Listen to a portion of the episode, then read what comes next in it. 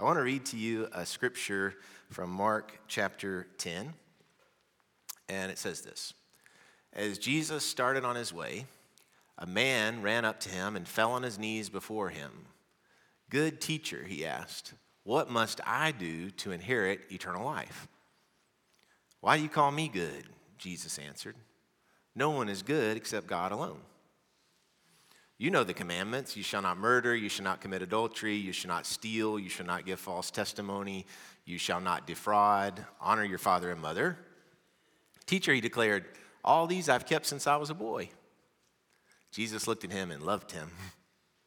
One thing you lack, he said. Go, sell everything you have and give to the poor, and you will have treasure in heaven. Then come, follow me. At this, the man's face fell. He went away sad because he had great wealth. Jesus looked around and said to his disciples, How hard it is for the rich to enter the kingdom of God. The disciples were amazed at his words, but Jesus said again, Children, how hard it is to enter the kingdom of God. It's easier for a camel to go through the eye of a needle than for someone who's rich to enter the kingdom of God. The disciples were even more amazed and said to each other, Who then can be saved? Jesus looked at them and said, With man, this is impossible, but not with God. All things are possible with God. Then Peter spoke up, We've left everything to follow you. Truly, I tell you, Jesus replied, No one who has left home, or brothers, or sisters, or mother, or father, or children, or fields for me and the gospel will fail to receive a hundred times as much in this present age homes, brothers, sisters, mothers, children, and fields, along with persecutions, and in the age to come, eternal life. This is the word of God for the people of God. Thanks be to God. Rachel and I called a plumber to the house uh, a couple of weeks ago. We were having an issue with our kitchen sink working efficiently, and we thought that we had a water pressure problem. And so the plumber came out and he looked at it just for a moment. He said, Sir, you do not have a water pressure problem. You actually just have a problem. The problem's with your water. And I was like, What do you mean? He's like, Well, this water in this area, is anybody new to Wilson County? He said, The water in this area, he said, it's hard water. And he said, This hard water is damaging your fixtures. He's like, It's not a water pressure problem. It's just like your fixtures got all messed up after we've lived there 10 years of this happening. And I'm familiar with hard water. I grew up in an area of town called Gladeville. Uh, we we liked the taste of minerals uh, in the morning. A young Gladeville boy could identify phosphorus, you know, uh, on his tongue just for the taste of it. But um, they told us it made our teeth strong when we were, we were kids. But the plumber guy, he said, Sir, he said, what you need that will fix this problem is a filtration device. I was like, man, that sounds like a fantastic idea. And we spent the next 45 minutes talking about this filtration device. I loved everything he said. He told me the location of the filtration device. He told me how this crystal clear spring water would be raining down on my family every morning. He told me that my dishwasher would work better, that this fixture would work. He thought it might even help my hair, you know? It was a wonderful explanation. I loved everything. I loved everything. I loved everything about the idea of the filtration device. I was all in. The happy, tra- happy face truck made me happy. I was, I, I mean, we became buddies. We were hanging out. I loved everything about it until the next day when I got an email and there was one thing that I did not like about it. Anybody want to guess? The cost. In fact, I hated the cost.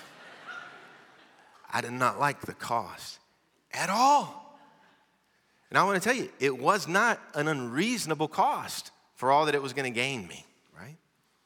But I didn't like the cost so much that I didn't get it. And the fixture still kind of messed up, the dishwasher and the hair, they're all still the same. You know, you can like something a lot, but sometimes when you find out the personal cost, you will be unwilling to take the deal. And that's all that was happening in this story. The young man, he liked everything about what Jesus was saying. I mean, he liked it all. He had the right answers to the right questions. He wanted the life that Jesus was talking about. I mean, he liked everything about what Jesus was offering him, except Jesus said, There's one thing that you lack. There was only one thing that the rich young man didn't like about what Jesus was selling, and that was the cost. What it was going to cost him. He liked everything about Jesus. He, he had gone out, he'd seen these other men, fishermen and tax collectors and scoundrels following after Jesus. He thought that might be the deal for him, but he really wanted to understand what Jesus was asking. And Jesus had a cost for his life, and it says he dropped his head and he walked away sad. He, he just couldn't handle the cost. And, and before, I mean, you guys, this is so awesome. It's a wonderful opportunity to preach because you guys have out generous anything I could ever imagine. I have no, uh, if there's implications for what I'm saying to do on your pocketbook or your wallet or your bank account, you talk to God about that, okay? What Jesus is talking about right here is there is a cost to being a disciple. And if someone preaches to you a gospel without the cost, they have left out a part that Jesus is asking of you. And so I'm just going to tell you, I'm going to tell you this morning the cost. I'm going to be completely honest with you about the cost of being a disciple. You ready? Here it is it is free. And now this is like a terrible salesman, right? Because you're like, all right, okay, Jake, it's free, but what's the dot, dot, dot? Right? You see it, don't you? It's totally free. What Jesus is offering you is totally free. It's going to cost you nothing. It's free. But there's an email coming tomorrow. and it's going to say that it's free and it will cost you everything. It's free and it's going to cost you your whole stinking life. It's free and it's going to feel like it takes everything from you. It's totally free and it cost you your life. Now you're thinking, that sounds like double talk. That sounds like a bait and switch, right? It's not. It's something totally different from that. This is not double talk and it's not a bait and switch. It is something that you actually don't hear very much. What this is, is it's the truth. That's the truth. So the things that you get sold in this world and the way that it's sold, it, it doesn't feel right. You don't want to you don't want to take it. But what this is is actually the gospel. It's actually the best news that you could ever hear. It's free and it costs you everything. Last week I did a funeral for a boy, 13 years old. His name was Warren. He committed suicide. He lived in a different state. And his family called and asked me to come speak at the funeral, I think for two reasons. One, my family knows what it's like to lose a teenage boy to suicide. And the second is, they had heard about how we talk about God's grace here. And so I went. He lived two and a half hours away. I got stuck in traffic for an hour. So I was on the road for three and a half hours. And I cried the whole way. And when I got there in this big church, this big auditorium, filled with people, filled with middle schoolers, I was sitting there and I asked God, I can tell you this, y'all are my church. I, asked God, I said, Why am I here? What is it, God? Why did you bring me here? And you may or may not believe in this sort of thing, but I, I felt very clearly from God, Him tell me, because I want you to tell them I want you to tell his family how my grace works. And uh, to unpack that a little bit, the word grace, you know, you might hear that in the church, it just means God's um, undeserved love, what God gives us without merit. And so, um, a way of understanding God's grace scripturally is it's freely given and it's totally free to you. It's totally free. And so, what I shared with that family is what I learned in my own family, and that is uh, I, grief can be a barrier to understanding what God is really up to. All kinds of things too loss, grief, pain. And so I just wanted, I spoke to them and said, God's grace is actually bigger than you can imagine right now. You see, we have to believe that God's grace is big enough for 13 year olds. If not, it is a limited grace. But you see, God's grace, sometimes we put our own human limitations on the grace of God, when actually God's grace is limitless. And so we have to believe that God's grace is big enough for 13 year olds who bully and for 13 year olds who make terrible, impulsive decisions. This is just what I'm saying to you guys. And, and so the grace of God is, um, is without bounds. And anything that we ever try to do, that's why the part of the statement, both parts of the statement are true. It is absolutely free. When Paul talks in the Bible about salvation, what could be harder than to earn salvation, to gain salvation? He says it's by grace that you've been saved. How are you saved? It's by the grace of God, this free gift through our faith. And this is not from yourselves, it is the gift of God. It is the gift that God has given you. It is totally, totally free. And I think, you know, this is what we should be I get frustrated. I get frustrated with, you know, um, church people arguing about stuff. It's been a particular frustration to me because it's like, man, we need to be preaching the gospel instead of arguing about some of these things.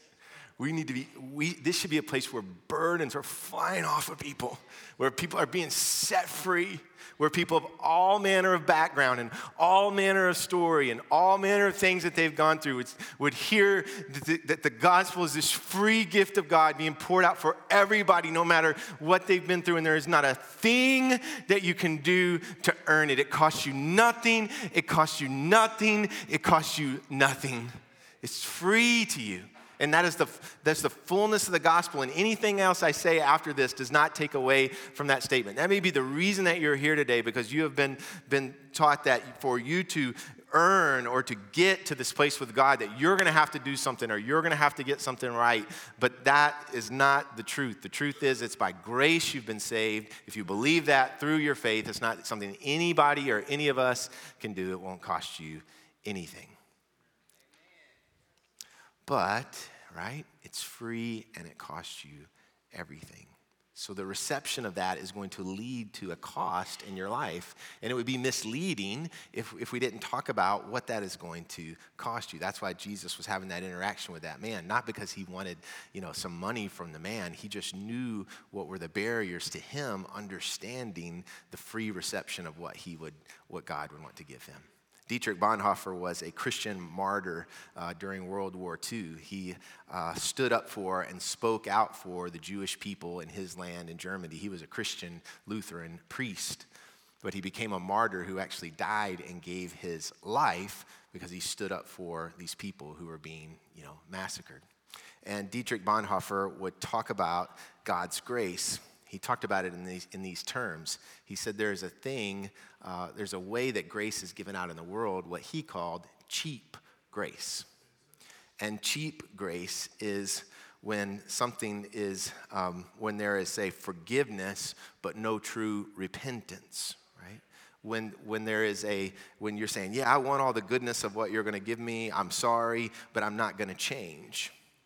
And so cheap grace is sold on every corner in the world. It's like, yeah, you can have this, you can have this, you can have this, and it's not going to have any effect on your life. But that is not how the gospel works. And Dietrich Bonhoeffer would say it's important to have forgiveness, but there's also repentance, meaning there has to be a turn in your life. That there is baptism where we are baptized, but there's also church discipline, meaning there are things that we do and things that we walk through on the other, on the other side of that. There's absolution, like everything is good, but there is a change that has to be at least, you know, desired in your life. He called that, uh, that cheap, uh, that, that was a kind of cheap grace. So anytime there is, is love, right? Anytime there is true love, there is this desire uh, to live in a different way. When I fell in love with my wife, Rachel, this was just our story, but for me, it was like one of those moments, right? I'd never had anything like that experience. I was like, whoa, you know, my whole life just changed. And I thought, man, I would be willing to do whatever it took, you know? And what I learned is, yeah, I had that, that immediate moment of saying I'm all in. And then day one, I realized I have no, I, I, have, I am not equipped at all to love a, a woman, right? this is going to be very difficult uh, for me. And what's happened in our in our relationship is, you know, 25 years now or so ish, right? Of um, of you know me. There's been mistakes and mistakes and mistakes and mistakes. But you see, love is not built around someone not making a mistake. But it won't work if you're not willing to give and give and give and give and give. So I, my marriage class one day is going to be called Thank You for the Grace of God because I'm an idiot, right? So if, if you ever want to, right, Rach? if you ever want to come to my class. And what I'm trying to illustrate here is that that there is an acceptance, there's something that we can grab a hold of, but then we have to be willing to continue to give and give and give and give and give. And so Dietrich Bonhoeffer said, actually, what God's grace is, is it's costly. It's a costly grace. Now, this is where I need two more minutes where you don't, where you don't stay, you know, stay locked in for two more minutes, okay? Because if you're not careful, you'll hear that it's being saying there is a, that there's a cost to you for the grace of God. And that's not what Dietrich Bonhoeffer was talking about. What he was saying is there was a great cost to God. That it cost him his own son. And so, if something is costly to God, it will not be cheap to us. It, it's, this, is, this is the heart of discipleship, this free acceptance of what God wants to give us. And yet, this understanding, as Paul would say, that we will be in so doing, offering our lives as a living sacrifice to God. Because, what, because it costs God much, we would be willing for it to cost us much. That's okay. So let me let me go back to this scripture, Mark chapter 10. He says, No one. So this is the truth from Jesus. Jesus isn't a salesman. He, he gives everything in this in this speech. He says, No one who's left home or brothers or sisters or mother or father or children or fields for me. He's just trying to name all the things that you could think of losing and the things that would cost you the much, the most. But he says, No one who's lost those things for me and this message, right? And this message will fail to receive a hundred times as much in this present age, the law of the harvest, right? He says, all those things, as you, as you lose them, you will gain them. But he also adds in there, along with persecutions. So Jesus is giving the full picture to his disciples of what this will mean. We should never be surprised when it begins to cost us, when it begins to hurt us, when things are taken from us. And those things will be given now uh, and in the age to come eternal life. And so, as we wrap up a, a, a series of thinking about what, uh, what we could give, we have to understand that the cost is great. Here's a quote from Dietrich Bonhoeffer. It's his famous quote from the book, The Cost of Discipleship. He says, When Christ calls a man or a woman, when Christ calls a man, he bids him come and die. It may be a death like that of the first disciples who had to leave home and work to follow him, or it may be a death like Martin Luther's who had to leave the monastery and go into the world. But it is the same death every time death in Jesus Christ, the death of the old man at God's call. Okay? So that's what I have for you today. It's free and it will cost you everything. And when a church, when a body takes hold of both of those sides, miracles. If it's just free, free, free, free, free, it's cheap. But if it's free and you say, and it costs me everything, and you do that, and you do that, and you do that, and you do that, and I do that, miracles. So I want to invite you uh, to pray a prayer of confession with me, where we would say, We're sorry, and God, we repent and want to turn our lives around. So I just, uh, I'll say these words, and there'll be some words in bold that we'll say together. Christ our Lord invites to his table all who love him, who earnestly repent of their sin and seek to live in peace with one another.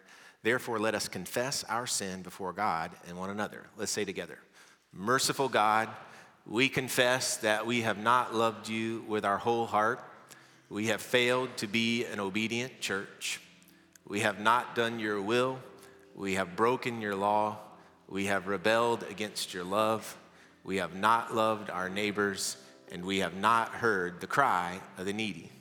Forgive us, we pray. Free us for joyful obedience through Jesus Christ our Lord. Amen. Hear the good news. Christ died for us while we were yet sinners. That proves God's love toward us. In the name of Jesus Christ, you are forgiven. Now say it to me. Glory to God. Amen.